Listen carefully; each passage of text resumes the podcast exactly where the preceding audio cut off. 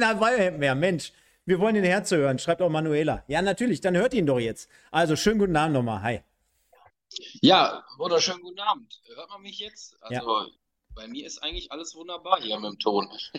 Ich, ich ich weiß, woran es lag. Okay.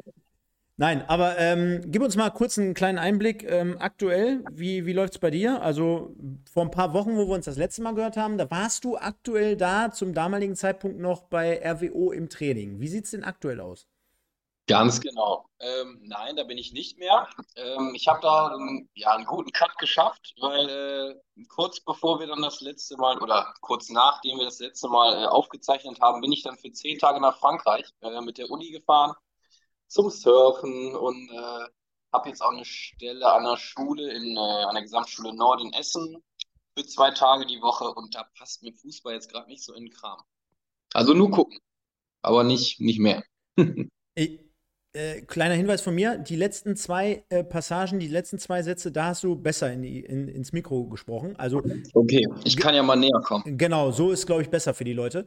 Ähm, kann man damit sagen, ähm, auch wenn es jetzt hart ausgedrückt ist, war es das jetzt für diese Saison oder lässt du dir nach wie vor noch alle Türen offen? Ach, das ist, äh, ist noch lange nicht gewesen. Nein. Also bis, bis zum Winter war es das jetzt definitiv. Ähm, das habe ich auch jetzt. Ich kriege ja immer noch regelmäßig Anfragen und Anrufe. Hör mal, könntest du dir nicht vorstellen, dies zu machen, das zu machen?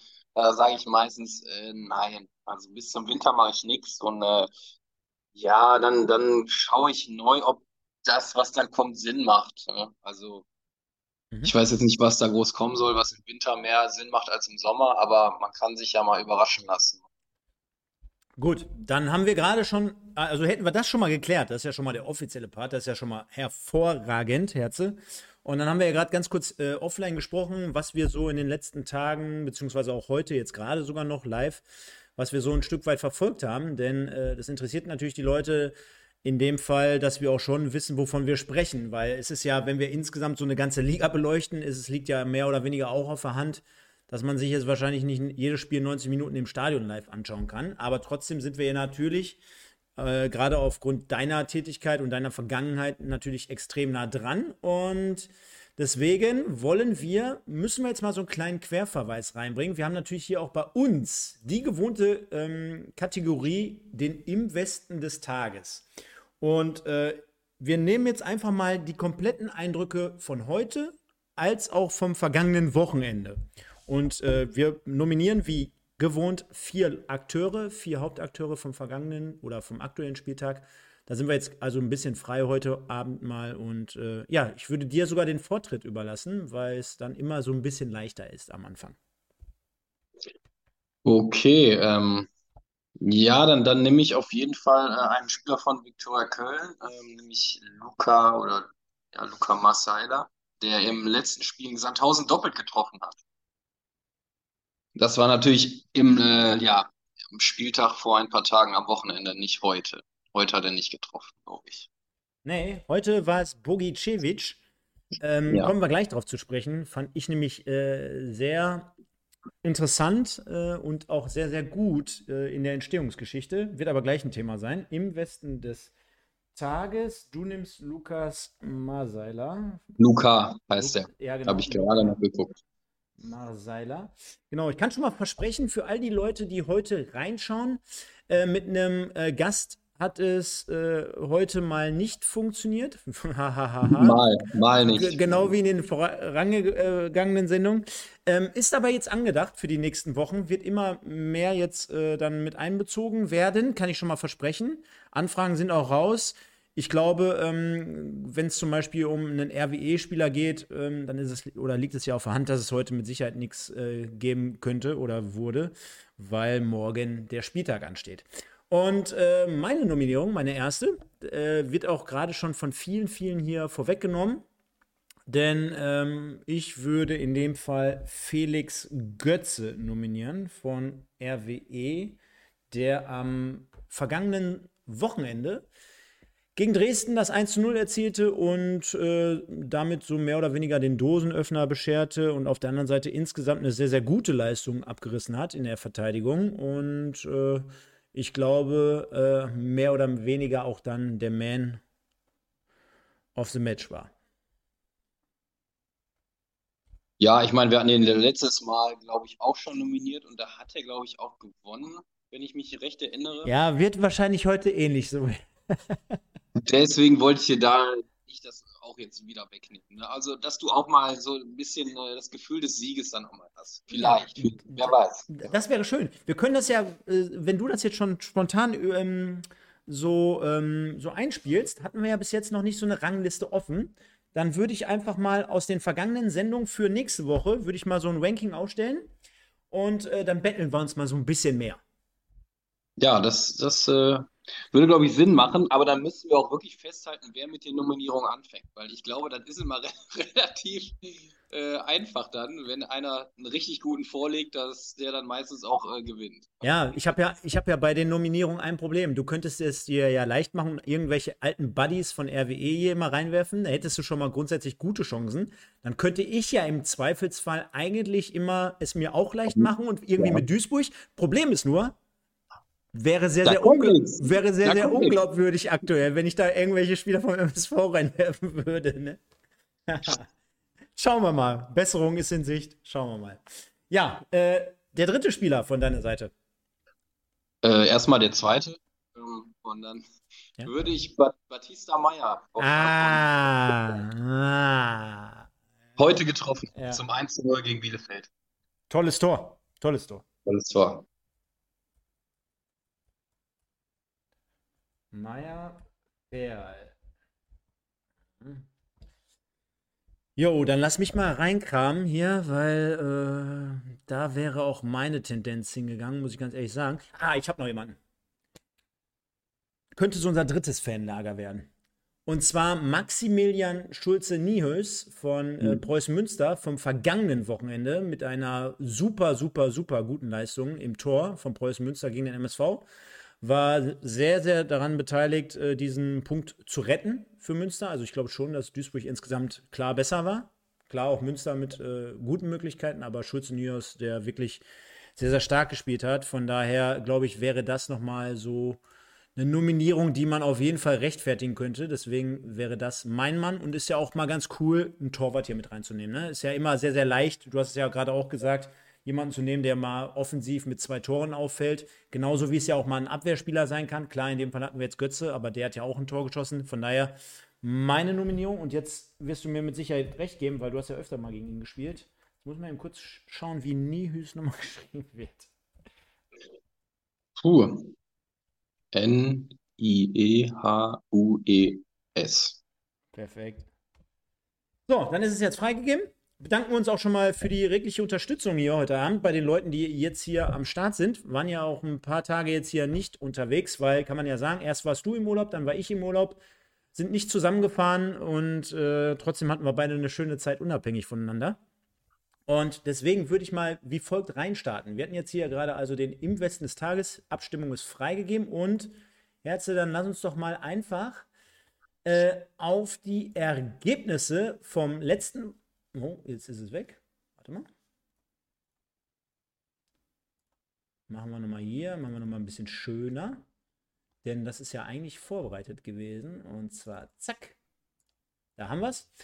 Da sehen wir nochmal die Ergebnisse auf einen Blick. Äh, Bielefeld 2-6 gegen Saarbrücken. Ähm, war natürlich am Freitag schon ganz zu Beginn des Spieltags mit Sicherheit ein enormer Kracher. Also ich meine, Bielefeld, machen wir uns nichts vor, nicht so gefestigt und nicht so in der Spur, wie ich es prophezeit habe. Also da kannst du mal sehen, wie viel Ahnung ich davon habe vom Fußball. Ne? Ich kann mich noch daran erinnern, vor der Saison, wo wir die erste Sendung hier hatten, boah, geile Transfers, Yildirim und Schipnowski, Winzheimer etc. pp. Klos nur von der Bank. Mittlerweile ist der ja derjenige, der wieder die Kohlen aus dem Feuer holen muss. Äh, also 2-6. Mannheim gegen Freiburg 3-1, Sandhausen 3-3 gegen die Viktoria. Ingolstadt gegen Ulm 4-0, 60 1-0 gegen Ferl, dann haben wir Duisburg, Münster 0-0, Lübeck 2-2 gegen Halle, RWE 3-1 gegen Dresden, Dortmund 2-2 gegen Haching und Aue 0-1 gegen Regensburg. Dein erster Gedanke, wenn du Bielefeld zu Hause auf der Alm als ein hochdeklarierter Verein in dieser Saison 2 zu 6 baden geht gegen Saarbrücken und du liest das so mehr oder weniger am nächsten Tag in der Zeitung klassisch Was du ja mit Sicherheit tust. Was, ja. was, geht, was geht einem da durch den Kopf? Puh, also das ist deutlich. Das ist deutlich. Also man muss sagen, so die Ansicht von gegenüber Bielefeld hat sich natürlich in den letzten Wochen oder Monaten so ein bisschen natürlich geändert, weil es ist ja nicht so, dass es äh, bisher überragend läuft. Äh, von daher konnte man mit einer Niederlage irgendwie vielleicht auch irgendwo rechnen. Aber dass es dann ein 2 zu 6 gibt, das ist schon eine harte Nummer. Das ist, das ist ein Brett. Wenn wir jetzt bis zu dem Spiel mal schauen ähm, und das jetzt von heute mal so ein bisschen noch ein Stück weit am Rand weglassen, ist es vielleicht so, dass man sich da insgesamt trotzdem auch schon zum jetzigen Zeitpunkt ein Stück weit verkalkuliert hat, weil wir haben ja äh, damals gesagt, oh, Mitch Kniat, geil, in Ferl schon eine geile Nummer. Und ich erinnere mich auch an Capretti, der ähnlichen Weg gegangen ist. Äh, von, von Ferl dann irgendwann nach Dresden, Ingolstadt und, und, und. Dann hattest du, ähm, wie hieß er nochmal, äh, nicht Arslan, aber ähm, von, äh, von, von Lotte damals, der Trainer. Ähm, ah. Ach, mh, ja, ja. Ne? Wie hieß er noch? Ja, ich weiß, wen du meinst. Ja, auf jeden Fall ist das irgendwie so, dass man so eine Art von Trainer vielleicht wirklich nur bei diesen Vereinen gut einbinden kann, dass die anderen Geschichten eine Nummer zu hoch sind? Oder würdest du sagen, naja, gut, Bielefeld muss man jetzt auch mal speziell betrachten, weil die sind mal eben von der ersten in der zweiten, die sind mal eben von der zweiten in der dritten und dieser Weg, dieser unaufhaltsame Weg, den kannst du nicht mal eben so reparieren. Also das, das sitzt irgendwie gefühlt im ganzen Verein drin, dass du mehr oder weniger ja seit zwei Jahren jedes Spiel mehr oder weniger ein Stück weit auch verlierst.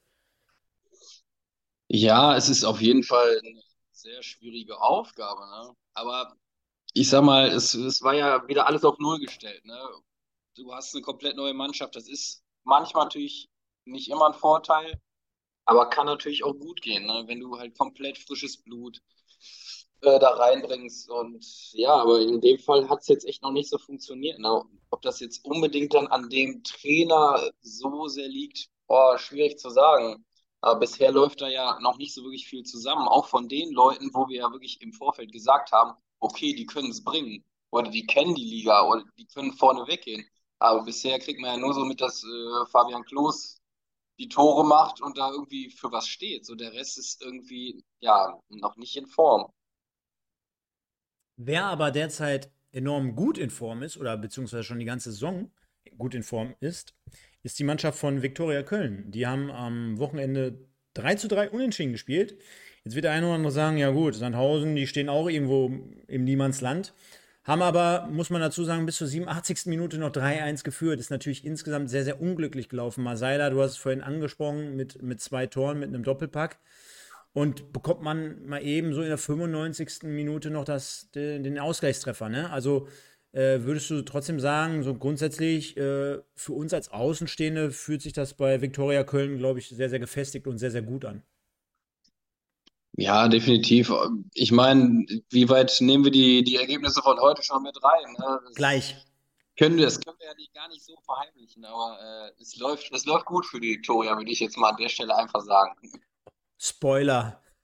Spoiler Alert. Ja, es ist immer, es ist ja auf der einen Seite, ich will jetzt einfach nur nicht zu äh, weit hin und her hängeln.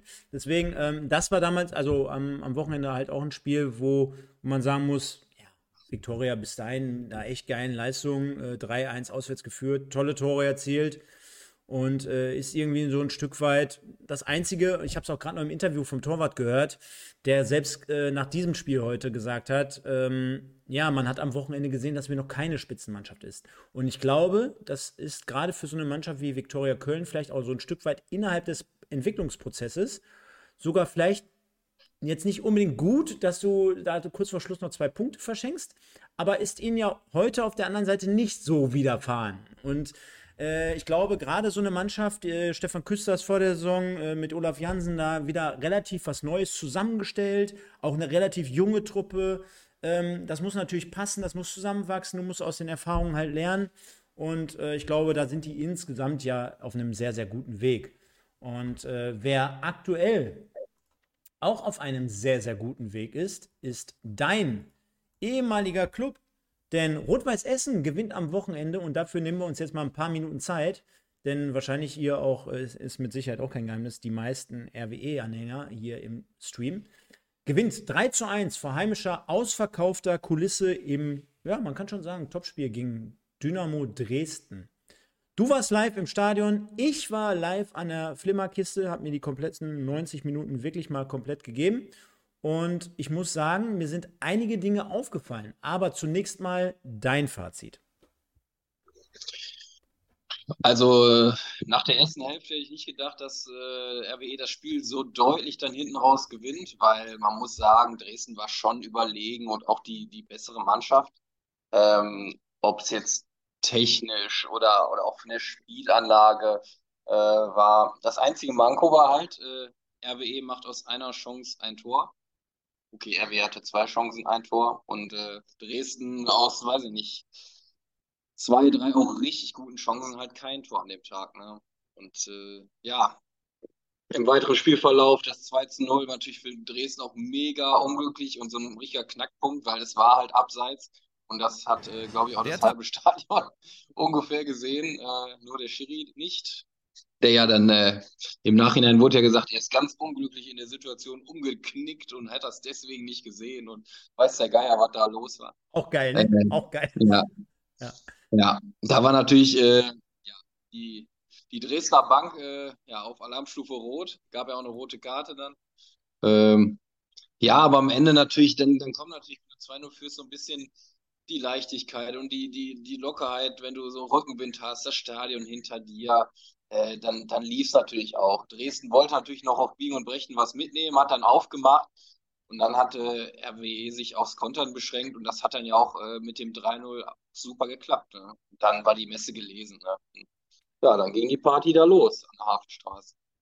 Ja, kann jeder sich natürlich so ein Stück weit ausrechnen, der schon mal an der Hafenstraße war, wie es dann zugegangen ist. Äh, ich hatte ja gerade schon mal so kurz angerissen und äh, lass uns mal über die einzelnen Punkte sprechen. Ähm, ich habe so ein Stück weit das Gefühl, dass ähm, auf der einen Seite die These sehr, sehr stark untermauert wird, äh, Siege tun halt einfach mal gut und äh, stärken halt auch jede Truppe. Ne? Also da kannst du ja wirklich fast jeden nehmen.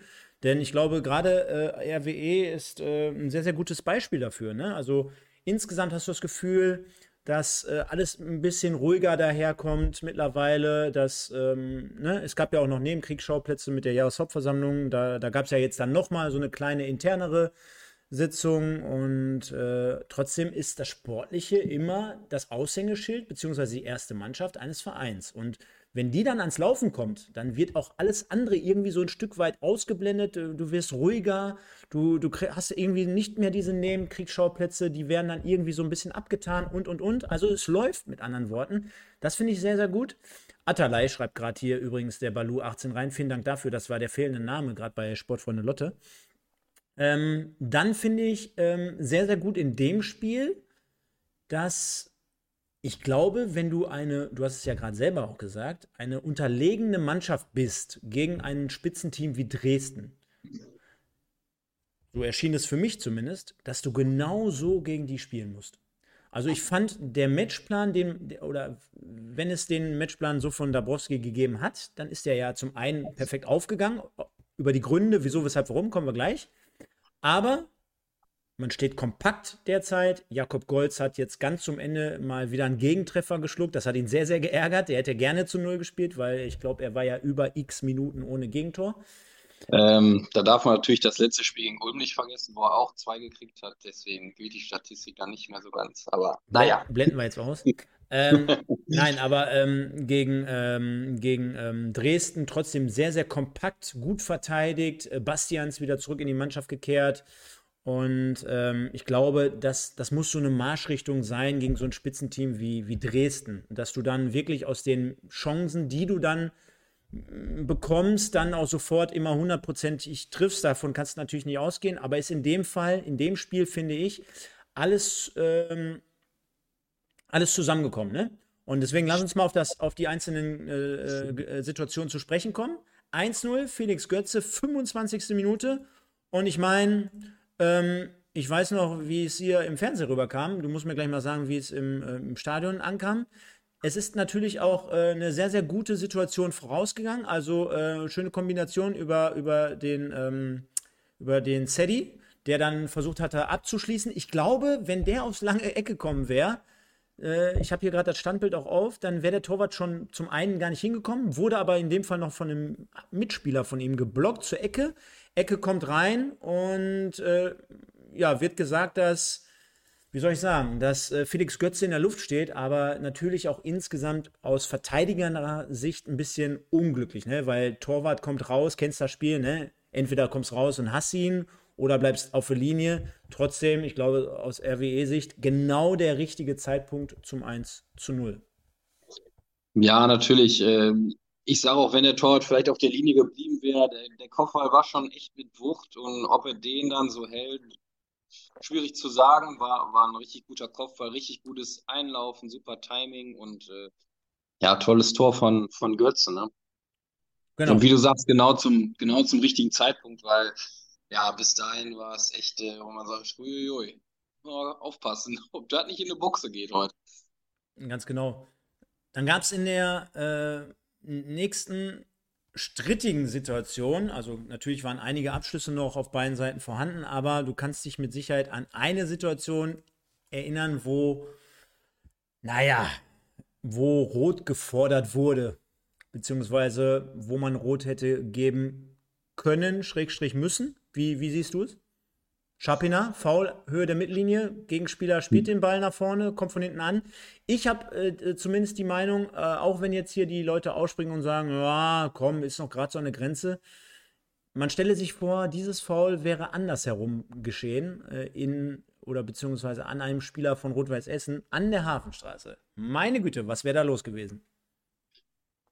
Ja, also ich habe es halt, ich saß natürlich zu weit weg, um das genau zu sehen. Ähm, aber jetzt in der Wiederholung, klar, trifft er ihn so ein bisschen auch von hinten. Also, finde, das ist so dunkelgelb, kann man, oder gelbe ist das schon noch vertretbar. Ne? Und äh, wenn ich mich an letzte Saison erinnere, da haben wir eine rote gekriegt gegen Dresden, die keine war. Und von daher war das noch ein bisschen vielleicht äh, ein Jahr später ausgleichende Gerechtigkeit des Fußballgotts. den, den es bekanntlich gibt, den Fußballgott. Definitiv. Und ähm, dann wollen wir schon ein kleines Stückchen springen und mal einfach auf 2 zu 0 schauen, nachdem auch äh, vorher Dresden noch zwei, drei gute Abschlussmöglichkeiten hatte. Und äh, daran, in so einem Spiel, in so einer engen Partie, siehst du trotzdem, dass es auf der einen Seite auf Kleinigkeiten ankommt, aber natürlich auch insgesamt so ein bisschen, naja, also wir halten mal fest, rote Karte, kann man drüber diskutieren.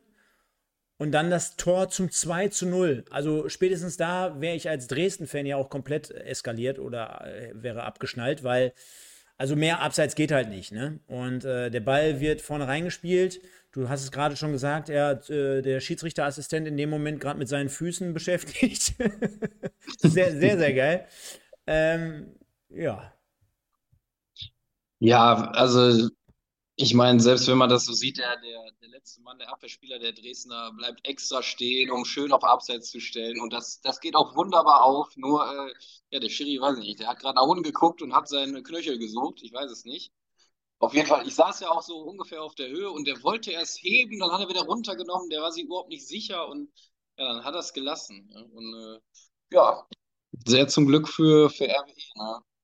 Weil also ich sag mal so, ab der 60., 65. hat sich RWE wirklich dann ja auch nur noch aufs Verteidigen so beschränkt, ne, mit dem 1-0 im Rücken. Ne. Es war auf Kontern ausgelegt. Ähm, am Anfang hast du gesagt, der, der Matchplan ist voll aufgegangen. Da muss ich dann erst sagen, okay, in der zweiten Halbzeit, weil in der mhm. ersten Halbzeit haben sie noch mit Viererkette gespielt. Das hat nicht so funktioniert. In der mhm. zweiten Halbzeit haben sie auf Fünferkette umgestellt, Bastians in die, in die Mitte gezogen. Ähm, das war dann alles ein bisschen stabiler, weil also hätten sie so weitergespielt, glaube ich nicht, dass es dann äh, so ausgegangen wäre. Ne? Aber wie du gesagt hast, in der zweiten Halbzeit viel kompakter gestanden, auf Konter gespielt und es ist ja dann auch mit etwas Glück aufgegangen. Ne? Hm. Ich habe es hier gerade noch mal im Standbild, könnt ihr euch gerne bei YouTube mal anschauen. Gibt ja immer die Highlights von Magenta dort zu schauen. Und äh, ja, also ich sag mal so, ist auf jeden Fall ein, ein halber Meter bis Meter irgendwie in der, in der Richtung. Ne? Und äh, naja, äh, auf der anderen Seite hat man sich jetzt in den letzten Wochen, glaube ich, so ein Stück weit erarbeitet, dass auch solche Situationen, kennst ja das Sprichwort, stehst du unten, irgendwie wird alles gegen dich ausgelegt. Äh, stehst du mehr oder weniger weiter oben, dann hast du auch das Glück auf deiner Seite. Also ich bin immer weit davon entfernt, ist ja ähnliches Klischee, was man über die Bayern immer legt äh, als Beispiel, ähm, dass immer nur alles Glück ist oder so, weil ich glaube, auch solche Situationen muss man sich erarbeiten. Das ist natürlich jetzt in dem Moment für, für einen Dresden-Fan oder für den Verein oder die Mannschaft in, dem Fall unglücklich ist, brauchen wir nicht drüber reden.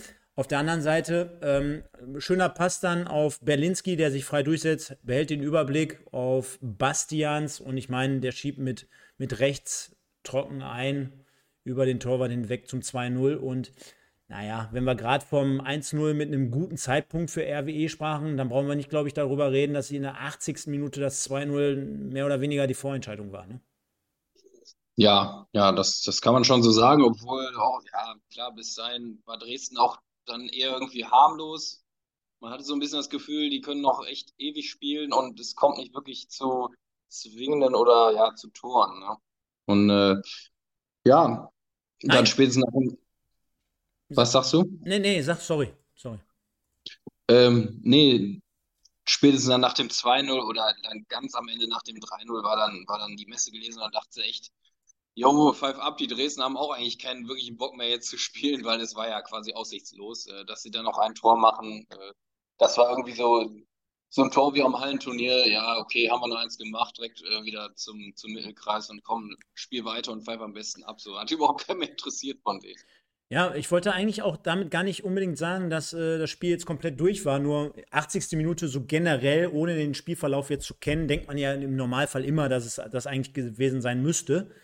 Ähm, trotzdem, wenn du bei, bei Dresden halt siehst, äh, 71. Minute wechseln die Scheffler ein und dann nach dem 2 zu 0 kommt nochmal Vlachodimos, Bokowski und in der 90. Minute haben die sogar noch zweimal gewechselt. Also ich glaube schon, so eine Mannschaft wie Dresden hat halt den Anspruch, äh, die geben jetzt nicht in der 80. Minute bei 2-0 Rückstand, geben die jetzt auf. Ne? Die haben auf der anderen Seite auch die Qualität, um nochmal nachzulegen. Von daher äh, das wollte ich damit gar nicht sagen. Ähm, dann aber spätestens in der 89. Minute war es dann letztendlich soweit. Auch Dumbuya, der zuvor eingewechselt wurde, trifft dann nochmal zum 3 zu 0 und man muss sagen, schöne Vorarbeit auch mal von deinem ehemaligen Kumpel Sascha Völke.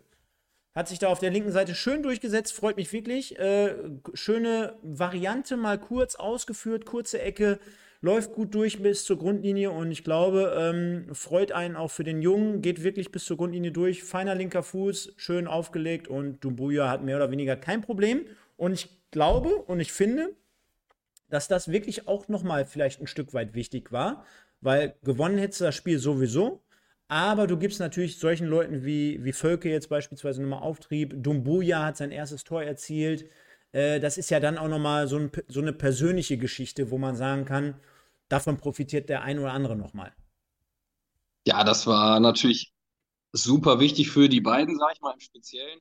Aber es hat natürlich auch richtig gut gepasst. Ne? Also RWE nur noch auf Konter gespielt. Da ist äh, Sascha Völkel natürlich der ideale Mann dafür, weil der ist einfach sauschnell und hat auch eine echte richtig gute Flanke, das muss man sagen. Äh, sein Problem war oder ist in der Vergangenheit immer gewesen, so irgendwann kam die Auslinie oder die Bande und da hat er nicht das Stoppschild gesehen. Weißt du, der ist dann immer durch. Da war aber leider der Ball im Aus. Ne? Ähm, genau, und Domboja ist natürlich auch wichtig, dass er sein erstes Saisontor macht. Ne? Ich erinnere mich an das Münsterspiel, wo er noch den äh, Boden kaputt köpft, äh, also so weit nach unten, dass er fast stecken geblieben ist im Boden. Und hier köpft er wirklich astrein ein und ich hoffe, das gibt dann so ein bisschen jetzt mal so eine Befreiung für ihn für die nächsten äh, Wochen und Monate. Ja, glauben wir auch in dem Fall. Ähm, man darf dann nicht das 3 zu 1 von Vlachodimos in 90 plus 7 noch unterschlagen. Also das nur korrekturhalber. Ich sagte es vorhin schon mal, äh, trotzdem Gegentor, wo ja, sich ähm, Jakob Golz tierisch drüber aufgeregt hat. Der hätte gerne zu Null gespielt. Aber unterm Strich, halten wir mal fest, 3-1 zu Hause gegen Dresden, das ist ein ganz dickes Ausrufezeichen. Damit äh, ja, ist man im oberen Drittel dabei vor dem Auswärtsspiel am morgigen Mittwoch. Äh, da wollen wir aber gleich drauf schauen und befassen uns ganz kurz nochmal am Rande, denn dazu hatten wir eine ausführliche Review. Aber wir haben ja heute hier auch mit Sicherheit den anderen Preußen-Münster-Supporter am Start. Oder im Nachgang, wenn ihr es hört, liebe Leute. Hinterlasst auch gerne mal ein paar Likes. Darüber würden der Herzog und ich uns freuen. Der MSV spielt nämlich zu Hause 0-0 in heimischer Arena gegen Preußen Münster. Insgesamt ein ganz ordentlicher Auftritt vom MSV, so haben wir es auch am Sonntag schon in der Review halt rübergebracht. Hat jetzt wirklich sehr, sehr gute Torchancen, hast kurz vor Schluss nochmal Latte gehabt, du hast äh, alles dabei gehabt, äh, aber es soll im Moment nicht sein, es soll nicht reichen. Ich hatte auch selbstkritisch nochmal angemerkt, es ist auf der anderen Seite jetzt aber auch nicht so, zumindest für mein Empfinden, dass man jetzt gerade wirklich so kurz davor ist, jetzt mal drei Punkte einzufahren. Also da musst du noch ein Stück weit gehen im Moment. Klar, wird jetzt hier nicht 38 Spieltage ohne Sieg auskommen, weil das wäre quasi mit Tasmania Berlin gleichzusetzen wahrscheinlich. Trotzdem, ähm, Preußen Münster nimmt den Punkt, glaube ich, unterm Strich gerne mit. Dein Fazit dazu, hast du irgendwie generell was mitbekommen? Nee, von dem schwöre ich nicht viel mitbekommen, aber ja, die Tabelle liest sich natürlich nicht so schön für den MSV und äh, ja, trotz des Trainerwechsels weiß ich nicht, ob man da jetzt davon sprechen kann, dass da jetzt dieser, dieser Effekt dann da gekommen ist. Ne? Also der bleibt ja irgendwie erstmal aus. Ne? Nee, habe ich am äh, Sonntag haben wir uns auch ein bisschen gerieben in unserer Sendung, denn äh, ich hatte vor zwei, drei Wochen schon mal gesagt, in der Personalie hat man es, glaube ich, ganz, ganz gut und richtig angestellt, weil man hat schon nach der Trainerentlassung von Ziegner gesagt, dass Engin Wural jetzt erstmal übernimmt, aber irgendwie ohne ein Zeitfenster zu definieren. Und äh, zu dem Zeitpunkt habe ich gesagt, okay, das ist halt der Trainer der U19, ähm, der ist auf dem Gebiet noch nicht so richtig erfahren. Äh, dann lass dir doch einfach mal diesen Move auch ein Stück weit offen. Schau mal, wie es funktioniert, wie es geht. Aber dann auch nicht zu lange, weil äh, wenn man sich gleich die Tabelle nach dem heutigen Spieltag anguckt, denn der MSV hat ja auch letzte Woche schon den neunten Spieltag in Dortmund gespielt und verloren, dann kannst du ja jetzt nicht davon reden, dass du sagst, naja gut, dann schauen wir mal so ein paar Wochen, Monate um die Ecke und gucken mal, was wird. Weil wenn man ehrlich ist und wenn alles schlecht gegen dich läuft, dann hast du rucki zucki jetzt acht bis zehn Punkte Rückstand aufs rettende Ufer und dann kann sich so eine Saison extrem lange ziehen. Ja, das, also das sehe ich auf jeden Fall ähnlich wie du. Ähm, klar, sollte man auch mal neuen, jungen Leuten irgendwie eine Chance geben. Wer weiß, äh, was das für ein Trainertalent ist. Ich glaube, keiner kennt ihn jetzt so unfassbar gut. Aber wenn es dann halt nicht äh, so richtig, ja, zündet, dann musst du irgendwie was anderes machen oder jemanden reinbringen, der Erfahrung hat, der die Situation kennt äh, weil du darfst den Abstand einfach nicht so groß werden lassen, weil sonst kommst du da nicht mehr raus. Und auch vom Kopf her, wenn du denkst, okay, es sind jetzt acht, neun Punkte und du denkst, okay, wir haben noch kein Spiel gewonnen, wie wollen wir das denn jetzt wieder hinbiegen?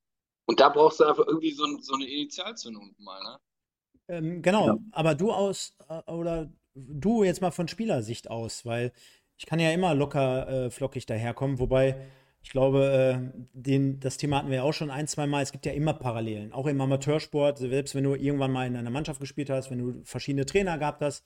Also ich glaube schon, dass, äh, dass man ungefähr weiß, wovon man spricht. Aber du auf Profiniveau, weil ich hatte am Sonntag die These, dass ähm, mit Wural jemand im Moment am Start ist, der mit Sicherheit fachlich seine Kompetenzen hat, der aber, so wie ich ihn einschätze, auch gar kein Problem damit hat, aufgrund dessen, dass man es genau aus diesem Punkt heraus genauso eingespielt hat, dass man gesagt hat, wir lassen uns das ein bisschen offen, dass er wieder zurück in die U19 auch gehen könnte.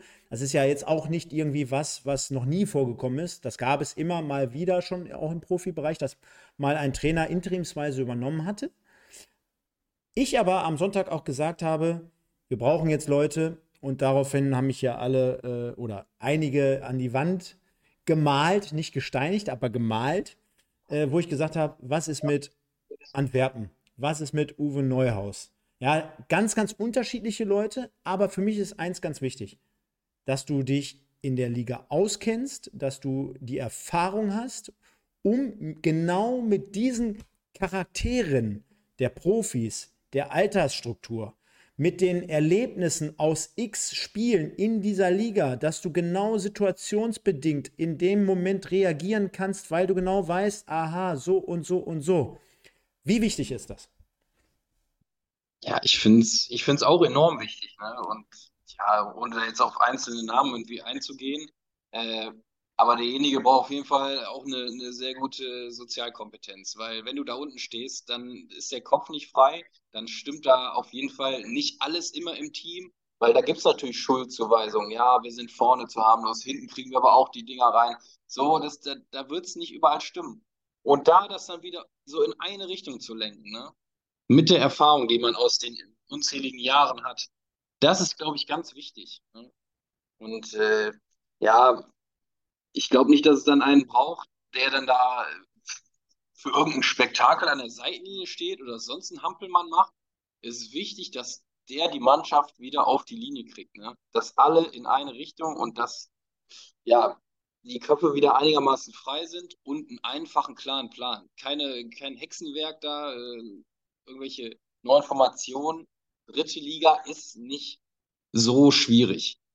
Gut verteidigen und vorne irgendwie Nadelstiche setzen. Dann kommst du auch irgendwann wieder da unten raus. Das ist für mich ein Punkt oder ein Take, wo ich sagen würde, kann ich so genau unterschreiben. Äh, du sagst es nämlich gerade, ist nicht so schwierig. Auch wir analysieren ja hier manchmal äh, sonntagsabends in unseren Sendungen bis ins Mark, bis zum Tode, hätte ich fast gesagt. Ich sag dir aber auch ganz ehrlich, äh, boah, wenn ich mir manchmal in gewissen Spielen das Niveau von der Tribüne anschaue, dann ist doch manchmal auch weniger mehr oder irre ich mich da jetzt, ne? Du hast ja gerade gesagt, die einfachen Dinge, die Tugenden und ob du da jetzt 5-3-2, flache Raute, Holding Six und alles da, das ist mir viel zu weit gedacht. Das kannst du jetzt gerade in der Champions League nebenbei läuft Bayern München. Äh, das kannst du da irgendwie, wenn du Thomas Tuchel bist, mit irgendwelchen Weltklasse-Spielern irgendwie angehen. Aber dritte Liga, bodenständiger Fußball. Ich bin weit davon entfernt zu sagen, hör mal, das ist jetzt hier Amateur, aber wenn ich mir einige Situationen und einige Spiele manchmal in dieser Saison von MSV angucke, dann denke ich mir, naja, so weit sind die aktuell auch nicht weg. Ja, da, da würde ich ja auch zustimmen, zumindest was das untere Drittel in der, in der dritten Liga angeht. So, da ist es kompakt stehen, Einsatz, äh, Zweikämpfe gewinnen und du brauchst natürlich irgendwie diese ein, zwei Spieler, die dann mal was machen mit der Kugel, was anfangen können und auch Tore erzielen können. Ne? Stichwort, Stichwort, Stichwort Stoppel. Ich, ja. muss, ich muss das jede Sendung bringen, egal wo ich bin. Ich muss es Aber wobei, die, die haben ja jetzt auch schon äh, länger nicht mehr getroffen, die Oberhausener. Ne? Ja, Aber ja, ja du, du hast recht, so, so einer fehlt dann vielleicht so ein bisschen. Ne? Auch gerade so ein erfahrener Mann, ne? Den, den brauchst du natürlich auch in so einer Situation. Äh, den hat der MSV jetzt, ja, fällt mir jetzt auch nicht direkt einer ein, der jetzt absolut äh, Leader ist und seine Leistung immer bringt ne? und Tore schießen kann. Nee, kann ich dir sagen, fällt mir jetzt gerade auch nicht ein. Ja. Von das, daher, ja, ist es schwierig. Deswegen, lass uns doch mal auf den oder auf die Tabelle des achten Spieltags schauen, bevor wir jetzt dann auf den neunten Spieltag zu sprechen kommen. Da haben wir dann, wie gesagt, die Ergebnisse von heute, als auch so einen kleinen Ausblick auf morgen. Wir sehen also, Dresden äh, ganz, ganz weit oben nach wie vor, trotz der Niederlage in Essen. Dahinter, wer hätte es gedacht, Herze, vor ein paar Wochen haben wir das auch nicht so erwartet. Aber Borussia Dortmund 2, äh, einer deiner Lieblingsgegner aus der Vergangenheit, die sind nämlich vor euch damals aufgestiegen. Äh, auf Platz 2, äh, Aue rundum verbessert äh, im Vergleich zur letzten Saison. Und dann eine Mannschaft wie Ulm, dann hast du Viktoria Köln relativ weit oben, RWE macht es gut die Saison, Unterhaching solide im Mittelfeld. Und ganz unten, auch das war nämlich ein Thema, man wird sich am Ende mit Vereinen wie Freiburg 2 aus Duisburger Sicht und und ich sag mal Halle betteln. Ich sehe da aber trotzdem auch Bielefeld irgendwie im Moment ganz, ganz tief im Schlamassel drin. Dann hast du äh, auch irgendwie, ja, bei Mannheim, Sandhausen, die würde ich alle noch nicht so auf der sicheren Seite sehen. Halle, du erinnerst dich, erster Spieltag, da werden die noch ein Stück weit gefeiert, weil sie gegen RWE gewinnen. Äh, das wird irgendwann auch ein, ein, Brett für unsere Westvereine, nicht nur für den MSV, sondern auch für unsere Westvereine, wenn ich jetzt auch Ferl und einfach mal Münster noch mit einbeziehe. Ja, das stimmt. Ähm, ja, was sollen wir jetzt groß über diesen Tabellenstand reden? Ich glaube, äh, da machen wir einen Haken dran und schauen weiter, oder? Hast du, hast du, hast du das Gefühl, dass es dieses Jahr aber irgendwie einen aus dem Westen treffen könnte? Ja, also ich glaube, dieses, dieses Jahr kann es schon durchaus sein, dass jemand dabei ist aus dem Westen. Ich will keine Namen nennen, aber. Oh, wer, wer, wer das wohl sein könnte, wen du da meinst. Mann, Mann, Mann. Ja, ich habe ähm, äh, Wochenende schon gesagt, dass es die letzten drei Jahre aus Duisburger Sicht waren sehr, sehr hart. Ich glaube, dass es dieses Jahr viel härter wird. Viel härter. Ob es dann äh, gleichzeitig mit dem Abstieg schon daherkommt oder dahergeht, möchte ich jetzt noch nicht Millionen Prozent untermauern, aber da musst du dich dieses Jahr auf eine knüppelharte Saison ein, einstellen. Also das, das war bislang in der Vergangenheit wahrscheinlich eher sogar Kindergeburtstag dagegen. Denn ähm, wir schauen jetzt gleich auf die, auf die aktuellen Ergebnisse und auf die, auf die neue Tabelle. Ich bin gerade dabei, das hier nochmal eben kurz aufzubereiten. Müssen eine Sekunde überbrücken und dann sind wir auch soweit. Denn an diesem Spieltag, beziehungsweise können wir ja schon mal aufgreifen, letzte Woche hat nämlich ebenfalls dann halt Borussia Dortmund 1-0 gegen den MSV Duisburg gewonnen. War ein sehr, sehr schwaches Spiel vom MSV. Äh, ein ordentliches von der Zweitvertretung Rote Erde wurde gespielt. Äh, Besson mit dem 1-0-Siegtreffer.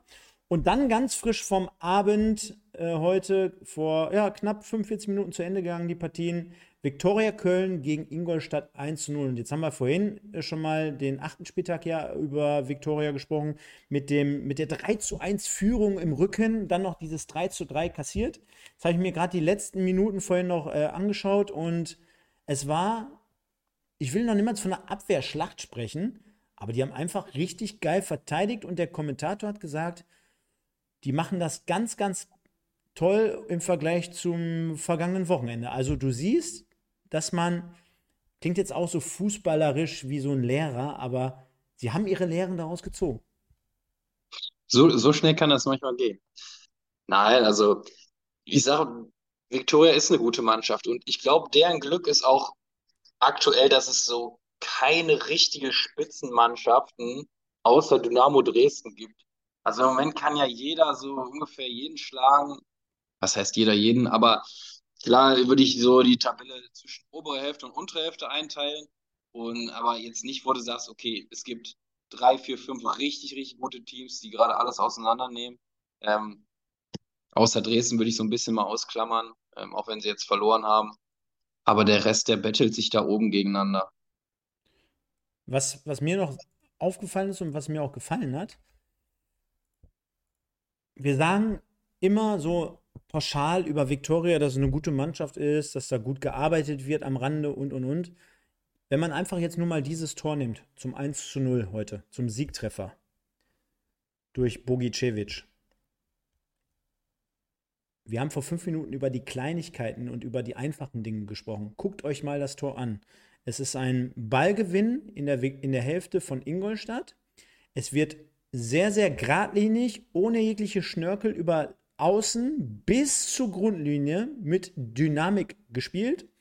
Und dann wird der Kopf gehoben und wird der Ball in den Rückraum zurückgelegt sodass man dann freie Schussbahn in zentraler Position hat und das Ding einfach eiskalt einnetzt. Da wird also nicht hoch und weit und Übersteiger und irgendwelche Mätzchen, sondern dann wird ein Ball im gegnerischen Drittel, letzten Drittel gewonnen, zielstrebig bis zur Grundlinie gelaufen, es wird der Kopf gehoben, also all das, was ich sogar bei mir vor der Haustür hier im Amateurfußball mit auf den Weg bekomme, ja, wird der Ball in den Rückraum flach aber scharf zurückgespielt, sodass als derjenige, der du dann ähm, der Verwerter des, dieses Ball bist, kaum noch Probleme hast. Das ist mir, ja, das, ja. das ist bei mir noch hängen geblieben.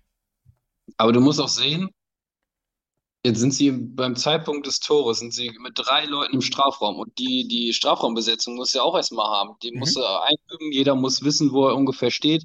Jetzt kommt äh, ja, Vugicevic oder wer das ist, der Torschütze, kommt halt aus dem Rückraum, der andere macht Platz, auch einer ist auf dem zweiten Pfosten, so, das sind so Abläufe, die du dann irgendwann drin haben musst oder drin hast.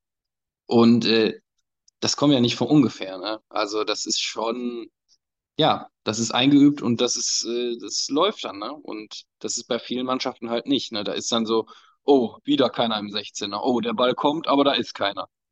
So, so sieht es dann halt bei den Mannschaften aus, die unten stehen. Ne? Ganz genau. Ähm, Freiburg gegen Sandhausen 0-2, Ulm 1-0 gegen 1860 München. Das werden wir nachher, wenn wir die Tabelle uns anschauen, äh, wahrscheinlich auch wieder mal mit Erschrecken feststellen, dass 1860, mit denen ist irgendwie gefühlt seit zwei Jahren auch nichts mehr los.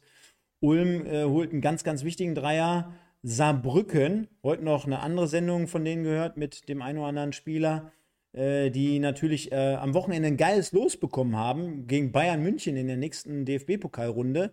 Wird spannend zu beobachten sein, jetzt nach dem 6 zu 2 äh, Sieg in Bielefeld äh, und dann quasi mehr oder weniger vor so einem Highlight-Spiel wie gegen Bayern München, wie es sich dann so in den nächsten Wochen abzeichnet. Aber ist schon verrückt, diese Liga trotzdem auch äh, wenn man am Freitag 6-2 in Bielefeld auf der Alm gewinnt und dann 1-1 ernüchternd quasi aus FCS-Sicht dann 1-1 unentschieden spielt.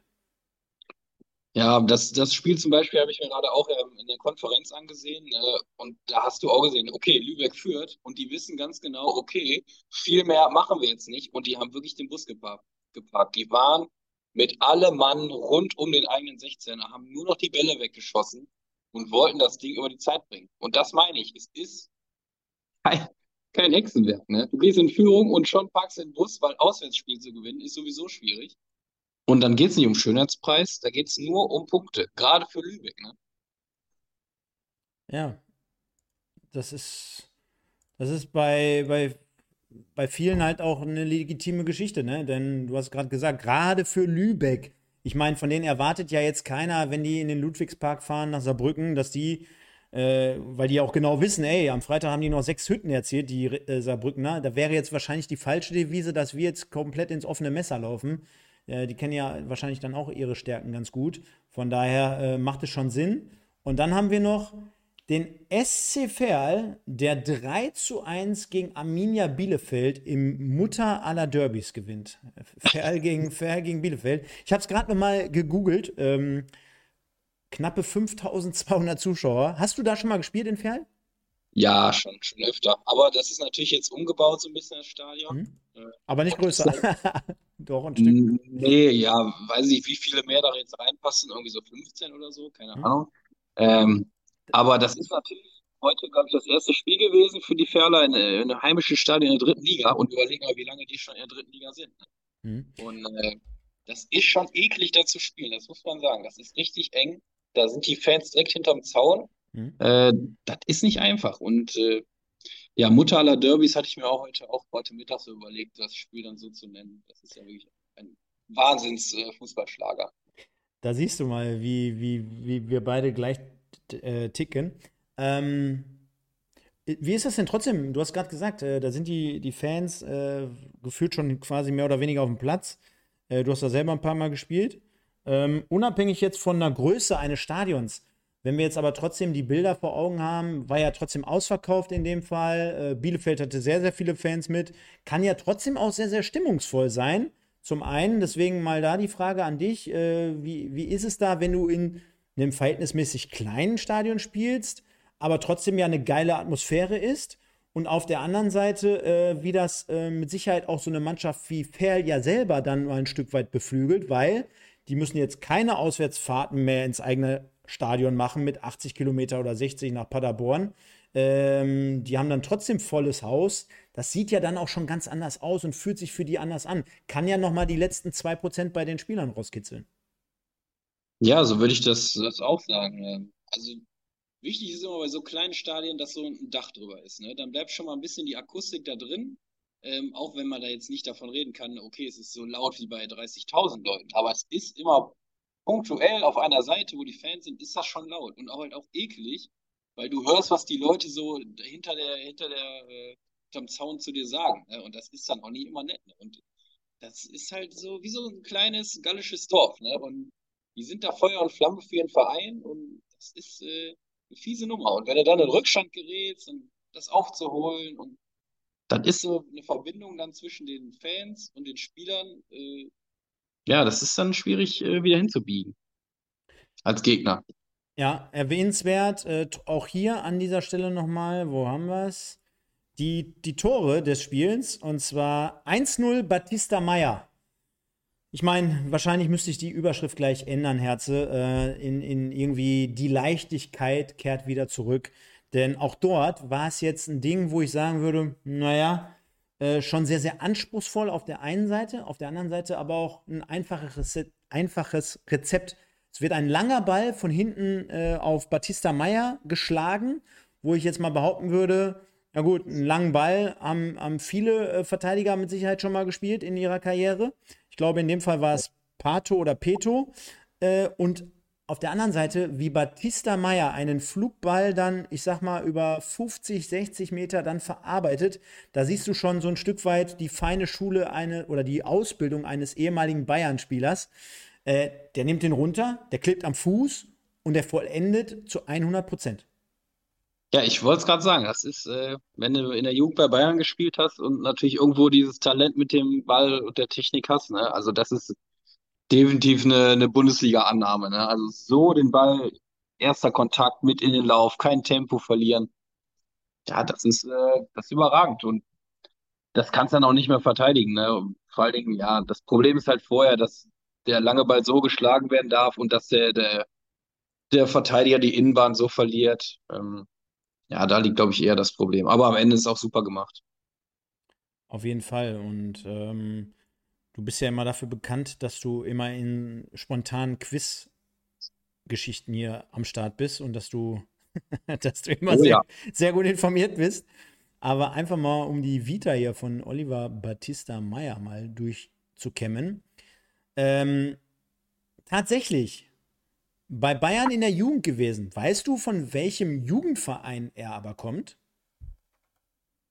Nee, da bin ich raus. Aber also zum das müsste doch auch im Süden liegen, glaube ich. Zum einen hat er die, wie der Name schon so ein Stück weit hergibt, die deutsche und die brasilianische Staatsbürgerschaft. So schaut es zumindest aus. Ähm, hm. Und er kommt oder stammt insgesamt aus der Jugend vom 1. FC Kaiserslautern, ist auch dort geboren, äh, ist dann über eine Laie von Bayern München 2 zum SC Herrenwehen ausgeliehen worden dann wieder zurückgekehrt zu Bayern und dann für eine Saison nach Dresden gegangen. Dynamo Dresden, da hat er auch gespielt, ja. genau. Also, ja, man hat das so im Kopf gehabt, weil der, der Name war zu einer Zeit bei Bayern München in der ersten Mal so ein bisschen gehandelt, so als Riesentalent, dass er mhm. hochkommt. Und, aber hat es dann den Schritt dann letztendlich nicht geschafft. Äh, der ist ja auch gar nicht so schwierig, der Schritt. Ähm, da hat, ja, zeigt er jetzt in Ferl, dass man auch äh, eine Bundesliga-Annahme in der dritten Liga vollbringen kann. Ich, ich kann ja gleich nochmal die äh, Mannschaftsausstellung von deinem Legendenspiel Paderborn gegen Bayern München rauskramen. haben, wir ja, haben wir ja hier noch nie gemacht. Nein, das ist. so, dann haben wir Olszewski mit dem 2 zu 0 kurz vor der Halbzeit, 42. Minute. Äh, Klos, Fabian Klos, wir haben es auch vorhin schon mal thematisiert. Aktuell so der Einzige, der da Arminia Bielefeld auf der oder in der Spur hält. 2 zu 1 Anschlusstreffer, kurz, ja, was heißt kurz, aber äh, 63. Minute nach der Halbzeit. Und dann Janni Otto mit dem 3 zu 1 in der 80. Minute. Auch dort das Tor nochmal so ein Stück weit in der Entstehungsgeschichte. Also Kersken, beziehungsweise insgesamt die Torhüterposition bei Arminia Bielefeld könnte man so ein Stück weit auch nochmal durchleuchten, weil ihr müsst euch das so vorstellen, äh, ein Ball, der hintenrum gespielt wird, um vielleicht so ein Stück weit das Spiel zu verlagern, geht auf den Torwart zurück. Der wiederum hat den Ball auf dem linken Fuß und wenn man jetzt nicht gerade unbedingt Manuel Neuer ist, der mehr oder weniger dann auch beidfüßig ist und auch die Qualitäten hätte oder gehabt hätte, früher mal in seiner Karriere, um ein Stück weit im Feld zu spielen. Schlägt den Ball dann halt unbedingt mit links ins Aus. Dann gibt es einen Einwurf, der relativ schnell gemacht wird von Ferl. Der geht vorne in die Spitze rein. Fällt dann Fabian Klos vor die Füße, sodass er gar nicht reagieren und schießen kann. Der prallt dann halt so von seinem, von seinem Schienbein so ein Stück weit ab. Und ja, dann ist es halt Otto, der nicht lange fackelt und mit links abzieht. Aber ich wäre auch weit davon entfernt zu sagen, der war jetzt komplett unhaltbar auch für Kerskin. Also Bielefeld hat, glaube ich, gerade aktuell sehr, sehr viele Baustellen. Ja, das habe ich auch gedacht. Den kann man schon am guten Tag kann man den halten. Äh, ich glaube, vor der Saison war das sowieso ein bisschen das Thema in Bielefeld. Wen stellt jetzt ein Tor? Wer ist die Nummer eins? Äh, ja, dann haben sie sich letztendlich für ihn jetzt entschieden. Keine Ahnung, ich kenne ihn jetzt nicht, habe keine Infos zu ihm. Äh, aber er kriegt natürlich in letzter Zeit viele, viele Gegentore. Ähm, aber es hat auch oft mit individuellen Fehlern in der Hintermannschaft zu tun, was den Bielefeldern ja auch immer wieder zum Verhängnis wird. Und hier ist es ja auch wieder ein bisschen äh, amateurhaft verteidigt. Äh, wenn man sieht, der Einwurf ist, kommt lang und das ist ja bei Fair ein Mittel, äh, das weißt du ein halbes Jahr vorher, dass jeder Einwurf lang nach vorne reingeworfen wird. Ähm, da musst du dich einfach besser stellen. Da lässt sich der Abwehrspieler äh, von, von äh, Bielefeld einfach wegdrücken. Ja, und dahinter steht dann Klos, kriegt den Ball gegen Schienbein und dann äh, schießt dann rein. Ne? Aber du musst ja erstmal hinterm Gegenspieler stehen und dann drückst du den weg und nicht andersrum. Hast du, hast du gerade einen Second Screen offen? Kannst du es eigentlich sehen? Ja, ja, ja, ich gucke auch. Siehst du, da haben wir natürlich jetzt unsere beliebte Kategorie Sachmalherze hier eingeblendet. Äh, ich wollte jetzt schon fast aus Spaß sagen, äh, Sachmalherze, äh, soll ich vermitteln für Arminia Bielefeld, weil du jetzt gerade über die Abwehr oder über den Torwart gesprochen hast? Sollen wir, soll ich Kontakt nach Bielefeld zu Mitch Kniat herstellen? Ich glaube, das Thema das haben wir auch schon mal. Hatten wir schon mal, ja, weiß ich. Denn Aber so, akut, Nummer, aber so akut war es noch nie, so wie ja, jetzt. das stimmt, das stimmt. Ja, da, da muss ich wirklich sagen, okay, die haben zwei Innenverteidiger, die spielen auch wirklich immer Stamm und regelmäßig durch, aber was die in den letzten Spielen für Fehler machen, da denke ich, okay, ein bisschen mehr Stabilität und weiß ich nicht, weiß jetzt nicht, was die große Qualität von denen jetzt sein soll oder ist. Wahrscheinlich der Spielaufbau, Kopfballspiel oder. Aber äh, fehlerfrei ist es auf jeden Fall nicht. Ja, oder, oder wir bieten uns einfach beide an. Wir beide. Wenn ich dich dahin transferiere, dann komme ich direkt mit. Ja, wenn, wenn, wenn ich es dahin schaffe, dann du auch, weil das ist ja Ja. ungefähr so ein Level. Ja, ja. Ja. Läuferisch. Läuferisch ein Level. Da, das bestimmt. Ja, nee, aber sag mal, Herze, ähm, jetzt haben wir den halben Spieltag schon rum. Morgen spielt noch Rot-Weiß Essen in Unterhaching. Unterhaching ja mit, äh, mit Comeback-Qualitäten am Wochenende, also von dem 2-0 Rückstand bei aktuell Borussia Dortmund aufzuholen, ist ja auch nicht ganz so easy. Wir haben ja gerade so auch schon mal die Tabelle angerissen. Äh, sind da gut zurückgekommen, haben durch Fetsch und durch Hopsch, Fetsch, Hopsch, mein Gott, äh, die, haben es irgendwie mit SCA am Ende äh, sind die zurückgekommen und jetzt geht's unter der Woche für RWE nach Unterhaching. Wetter schlechter geworden. Die Wiesen sind heute zu Ende gegangen. Also für all diejenigen, die, die es vielleicht clever gelegt haben aus Essener Sicht, das wäre eine geile Nummer gewesen. Also ich glaube, wenn ich Essen-Fan gewesen wäre oder wäre, dann wäre ich vielleicht äh, vorgestern oder gestern schon hingefahren, hätte mir da zwei Tage mal die Wiesen aus der Entfernung angeguckt und dann morgen schön zum Unterhaching-Spiel. Das wär's doch. Aber jetzt mal Spaß beiseite. Ähm, du hattest so ein Spiel wie gegen Dresden. Komplett volle Butze im Heimspiel, gewinnst 3 zu 1 und fährst jetzt im ersten Moment, hört sich jetzt nicht ganz so geil an, nach Unterhaching. Sitzt auch schön im Bus ein paar Stündchen. Bist voll, Mm, nee, nee, Nee, sind- geflogen. sind geflogen. Sind Ist ja High Society. In dieser Saison ist äh, alles auf Ah. Hochglanz. aber letztes Jahr wird ihr mit dem Bus gefahren. Äh, nee, wahrscheinlich mit dem Zug. Ah, Also letztes Jahr sind wir die ganz weiten Sachen oder die, wo die gute Verbindung da war, mit dem Zug gefahren. Gut, aber wenn Aber wir jetzt sind sie wahrscheinlich äh, mit Ryanair irgendwie ja, unterwegs. schön von Weze, hier Weze am Niederrhein, ist ja kein Ja, Thema. ja, genau. Ja. Ja.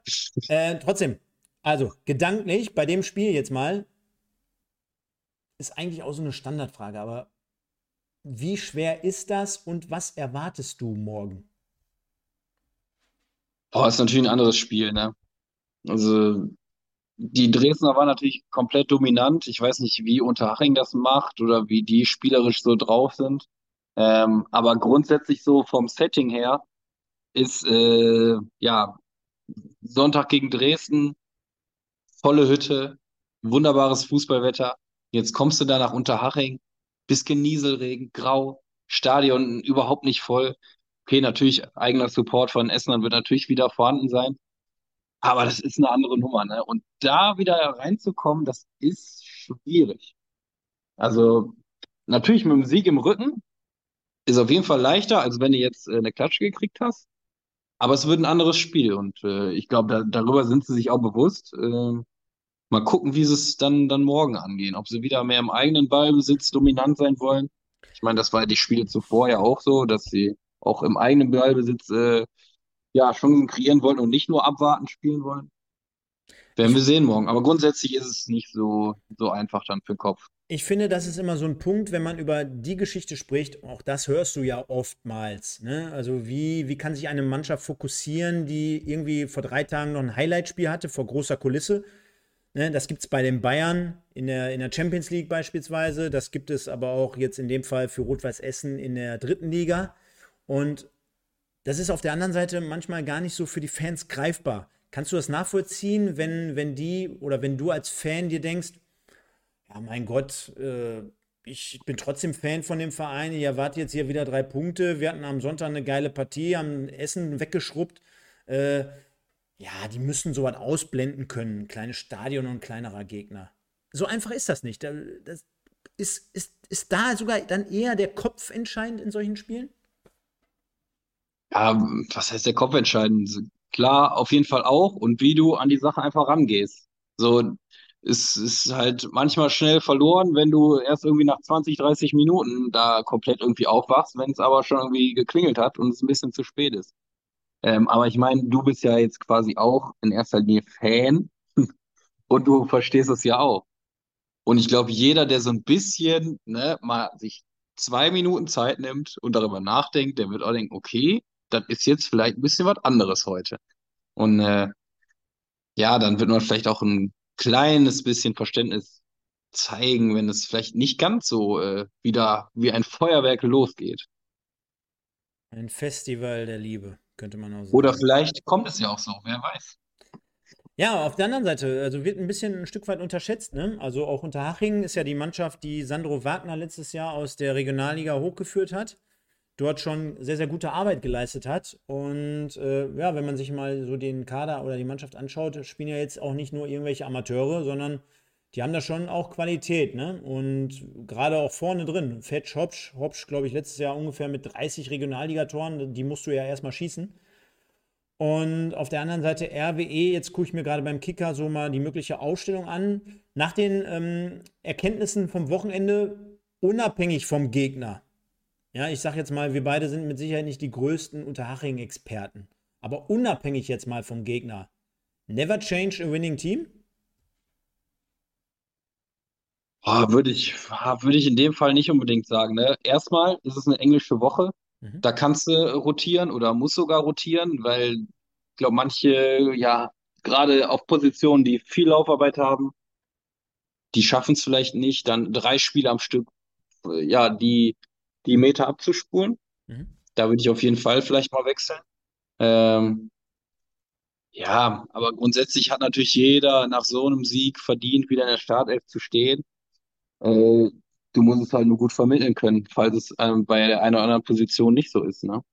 Und natürlich keine leeren Versprechungen machen. Ne? Nicht sagen, ja, morgen äh, hast du Pause, wir schonen dich für Samstag und dann sitzt du aber Samstag wieder da. So, das sind die kniffligen Dinger. Und das hab, äh, ja, ich glaube, das hat, hat jeder im Profibereich oder auch schon in der Kreisliga mal erlebt, das hat so läuft. ja, das kann ich dir sagen. Das, das gab es auch bei mir. Ganz genau. Ja. ja. und dann haben wir noch Preußen Münster gegen Erzgebirge Aue. Auch Aue äh, hatte ich ja vorhin schon mal angerissen. Äh, dieses Jahr mit einer viel, viel besseren Runde als letztes Jahr. Die Preußen mit dem 0 zu 0 gegen den MSV immerhin mit einem Punkt gewinnen. Das wird auch eine interessante Nummer, glaube ich, generell sodass wir sagen können, nach dem heutigen halben Spieltag, dem 9., lass uns doch mal gesamtheitlich auf die Tabelle schauen, wie aussagekräftig das ist. Immerhin gab es ja, wie gesagt, auch die Partie von Dortmund gegen Duisburg schon in der letzten Woche, sodass ja gar nicht mehr insgesamt so viel fehlt. Dresden auf Platz 1. Ulm, sensationell. Ich will jetzt hier nicht von Elversberg-Vibes sprechen, aber derzeit auf Platz 2 also hätte mir das einer vor der Saison gesagt, hätte ich auch gesagt, nee, glaube ich nicht dran. Aber zeichnet sich so ein Stück weit durch Heimstärke aus, durch Unbekümmertheit, durch Aufstiegseuphorie. Ich glaube, da kommt gerade alles zusammen. Auf Platz 2. Und jetzt schneide ich an, unsere Westclubs, ich meine, ich mache das jetzt hier seit zwei, drei Jahren, äh, auch in Bezug auf die dritte Liga. gab noch nie, glaube ich, die Konstellation auf 3 und 4. Wahnsinn. Eigentlich reden wir immer, dass unsere Westclubs irgendwie so um Platz 8, 9 so die ersten kommen. Jetzt haben wir welche auf Platz 3 und 4. Und ich muss dir sagen, absolut verdient. Ja, ich glaube, mit Dortmund hätte man so jetzt dann nicht unbedingt gerechnet. Nee. Aber dass Victoria da oben steht, ist äh, ja bis zum jetzigen Tag auf jeden Fall absolut verdient. Ja. Mhm. Hinzu kommt bei denen, wenn du mal überlegst, äh, vier Siege, drei Unentschieden, zwei Niederlagen in, in neun Spielen, 15 Punkte, top. Und auf der anderen Seite steht ja auch sogar noch der, der Einzug in die nächste Runde im DFB-Pokal. Ne? Also haben wir ja eben locker Bremen hier weggepfeffert. Okay, locker war es jetzt nicht, aber haben Bremen ausgeschaltet. Also deswegen insgesamt eine super Saison. Äh, Saarbrücken auf 5, morgen spielt Aue noch, die derzeit auf 6 sind. Sandhausen, einer der Favoriten aus meiner Sicht zumindest, schiebt sich so langsam ein Stück weit an. Ingolstadt mit einem kleinen Rückschlag heute. Und RWE, und da kannst du jetzt mal richtig was anzünden. Aktuell auf Platz 10. Ein Spiel weniger, 12 Punkte, Differenz plus 3. Unabhängig jetzt mal von den anderen Ergebnissen morgen, könntest du ja rein, glaube ich, von der Theorie her auf Platz 3 springen. Mhm, ja, so wie ich das hier gerade sehe, könnte das klappen, wenn wirklich alles andere in die Buchse geht. So. Ja. Ich glaube, das wäre nicht gut. Glaubst, glaubst du, wäre dann der Druck auf einmal irgendwann zu groß? Ja, was heißt Druck? Aber also ganz ehrlich, okay, sie haben zwölf Punkte und äh, jetzt auch gegen Dresden gewonnen. Aber ich sehe das, das noch nie, absolut nicht so weit, dass man da oben jetzt irgendwie mitmischen könnte. Dafür ist es echt noch zu weit vom fast allen Bereichen entfernt. Kann ich, kann ich komplett 100% so unterschreiben und ich glaube, so wie auch die Kommentare heute Abend hier geschrieben werden, niedergeschrieben werden, äh, halten die Leute das schon alle so mehr oder weniger auch äh, ja, für unrealistisch oder sie halten ihre aktuelle Situation für realistisch, schätzen das ein. Aber trotzdem, nach den vergangenen 15 Jahren, sage ich mal, plus auch den letzten Jahren damals noch in der Regionalliga, trotz einer ersten schwierigen Situation. Einfach nur mal so als Traumszenario für vier Tage auf Platz 3 zu stehen. Als Fan, nicht als Spieler, als Fan. Das tut den Leuten, glaube ich, mal richtig gut. Ja, das glaube ich auch. Das ist eine hm? schöne Momentaufnahme, wenn es so kommen würde. Auf ein, jeden Fall. Einfach mal einrahmen, ein bisschen träumen, ein bisschen nebenbei FIFA spielen und dann, und dann vielleicht bei FIFA, oder hier heißt ja gar nicht mehr FIFA, FC 24 mal die deutsche Meisterschaft mit RWE feiern. Das ist ja natürlich auch so ein Traum-Szenario. Ja, ich meine, also wir reden hier immer noch über dritte Liga und äh, da würde ich jetzt nicht den Bilderrahmen rausholen und ein Poster drucken lassen. Also so, so. ja, ja, ja, du nicht, aber vielleicht der Pascal, der Pascal aus Essen. Ja, der, der Pascal, der, ja, der ist, der ist dabei, bei, mit dem Herzen, ja. ja. Ja, und ähm, dann haben wir ja ein breites Mittelfeld und der ein oder andere schreibt schon, ich glaube, es war der Andreas Frenkel vorhin. Er geht von zwei Absteigern aus. Also, Ferl verbessert sich auf Platz 14. Dann haben wir die Preußen aus Münster auf Platz 16. Morgen noch das Spiel. Bielefeld rutscht runter auf Platz 18. Und der MSV, ich möchte es eigentlich gar nicht aussprechen, aber das sieht jetzt schon ganz, ganz übel aus. Äh, auf Platz 20 mit vier Punkten. Ja, du schüttelst noch links und rechts den Kopf, aber es sind aktuell fünf Punkte. Die, die werden es ja. auch bleiben, weil Lübeck ja heute gespielt hat. Münster könnte sich noch aber morgen mit einem Sieg verbessern. Wird ja, da, langsam, hast du recht. Wird langsam. Bielefeld und Freiburg haben verloren. Das äh, war jetzt ganz, ganz gut. Ferl hat gewonnen, ist natürlich blöd gucken, was äh, Münster und Halle halt morgen machen. Ne? Ja, auf der anderen Seite, ich glaube, da wirst du mir auch ein Stück weit beipflichten. Äh, du musst ja jetzt erstmal sowieso auf dich selber gucken, dass du überhaupt mal ein Spiel gewinnst. Also klar ist nett, ich würde es als nett bezeichnen, wenn die anderen so ein bisschen für dich spielen. Aber wenn du nach neun Spieltagen keinen Sieg hast, da kannst du ja nicht darauf bauen, dass du jetzt nach 38 Spieltagen auch noch keinen Sieg hast und dass die anderen dann trotzdem alle irgendwie für dich spielen. Ja? Also du musst ja jetzt mal langsam, aber sicher in die Pötte kommen. Ansonsten, also ansonsten ohne Dreier kommst nicht, ja. an, ohne Dreier kommst nicht weiter. Das, das kennst du ja auch im Leben. Ohne Dreier ja. kommst nicht weiter. Ja, für gewisse Situationen mag das vielleicht richtig sein. Ich weiß nicht, ob du jetzt da Fußball meinst. Oder? Ja, natürlich. Okay, äh, ja, für Fußball äh, stimmt das auf jeden Fall. Äh, aber aus Duisburger Sicht würde ich auf jeden Fall jetzt nicht auf die Tabelle gucken. Bis äh, man nicht irgendwie mal zwei, drei Mal gewonnen hat, dann kann man mal wieder irgendwie gucken, wo man so steht. Ja, dann haben wir noch zwei Dinge, die wir hier mit reinnehmen müssen. Und zwar ist jetzt auch neu und frisch dazugekommen. Dazu haben wir nämlich heute auf unserem Instagram-Kanal aufgerufen und gefragt.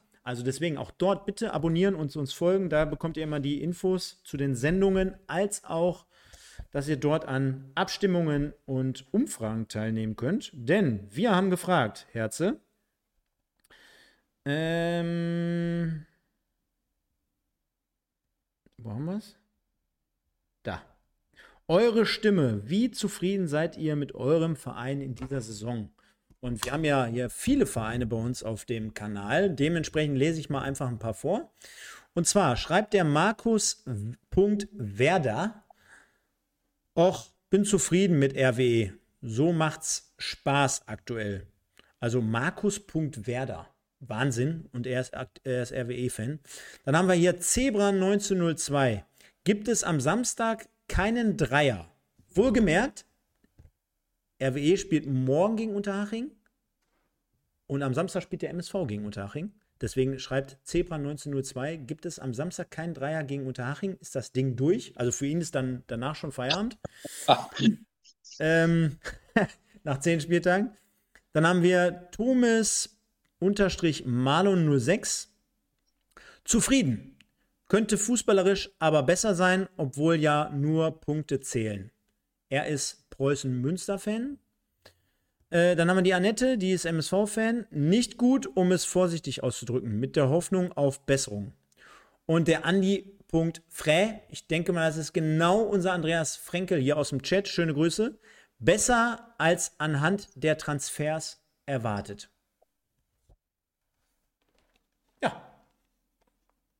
Dann haben ja, wir. Vielen, vielen Dank für die äh, Rückmeldung. Ja, vielen Dank. Vielen Dank für diese Rückmeldung. Kann ich ebenfalls nur beipflichten. Und ja, Herze, jetzt haben wir hier eine Stunde 15, dürfte fast unsere längste Folge gewesen sein. War auch für mich, äh, wie ich finde, fast die schönste. Äh, und ich habe äh, mal jetzt hier das Ganze aufgelöst. Erstmal der Appell, liebe Leute, liken, liken, liken, kommentieren, kommentieren. Es wäre auch super für den Algorithmus, das Wort, das kennt ihr mittlerweile von mir auch sehr, sehr gut schon. Äh, Im Nachgang, nach Beendigung des Livestreams hier bitte noch mal ein paar Kommentare da lassen. Das wäre sehr, sehr nett. Und das gleiche gilt natürlich auch für die Leute, die uns nur im traditionellen Podcast hören. Ihr könnt ja mal schreiben, von welchem Verein ihr Fan seid, wie ihr die Partien vom Spieltag oder vom vergangenen Wochenende wahrgenommen habt und was ihr glaubt, wo am Ende eure Mannschaft landen wird. So, das haben wir und dann müssen wir natürlich wie gewohnt immer noch einmal auflösen, denn wir haben den im Westen des Tages zur dritten Liga und findest du, es ist eine Überraschung, dass Felix Götze mit 83 Prozent gewinnt? Äh, unglaublich. Also wer hätte das gedacht vorher? Tja, ich muss für nächste Woche, das haben wir in Regionalliga-Part mit dem Sven, schöne Grüße, haben wir immer so einen schönen Jingle. Den muss ich mal hier für nächste Woche auch einbauen, damit die Leute sich wenigstens ein bisschen gebauchpinselt fühlen. Ähm, ja, also Felix Götze, 83 Prozent, Schulze Nios dahinter mit 9, Batista Meyer mit 6 und Marcela mit einem Prozent. Wahnsinn, immerhin hat einer abgestimmt. Vielleicht war ich das ja auch. Kann, kann sein. Also, ich glaube, das war es dann unterm Strich. War, glaube ich, eine äh, gute Folge, war interessant. Wir hatten eigentlich alles mit drin. Wie immer bei uns schon fast zur guten Tradition dazugehörend, äh, mussten wir hier ein bisschen äh, rein switchen, um alle Themen hier ein Stück weit abzuhandeln. Aber ich habe es ja vorhin schon mal ganz am Anfang der Sendung gesagt, wir sind sehr, sehr bemüht darum, äh, für nächste Woche äh, Dienstag hier ab 21 Uhr einen Gast zu präsentieren. Sieht gut aus, habe sehr, sehr viele Leute angefragt und wenn da nicht mindestens einer kann, dann weiß ich auch nicht mehr. Und dann würde ich sagen, dir Herze, vielen, vielen Dank. Äh, war glaube ich, eine illustre Geschichte und wir sehen und hören uns dann nächsten Dienstag. Dir gehören die letzten Worte. Ich kann noch sagen, Leute, vielen, vielen Dank für heute. Hat Spaß gemacht. Bitte im Nachgang noch kommentieren, abonnieren, liken. Ihr kennt das ganze Spiel. Und dann bin ich raus und sage bis nächsten Dienstag, 21 Uhr und Herze, dir gehören die letzten Worte. Ja, äh, Vielen Dank, es hat mir auch wieder sehr viel Spaß gemacht. Und ich äh, lasse einfach jetzt mal ein paar Grüße in den Chat da. Hier, äh, Pascal aus Essen haben wir eben schon angesprochen. Carsten Wiemann, tolle Folge, gesagt er. Äh, Danny RWE, Jörg G aus E. Ähm, ja, wir freuen uns, dass ihr uns immer zuhört und äh, wir sehen uns nächste Woche, ganz bestimmt.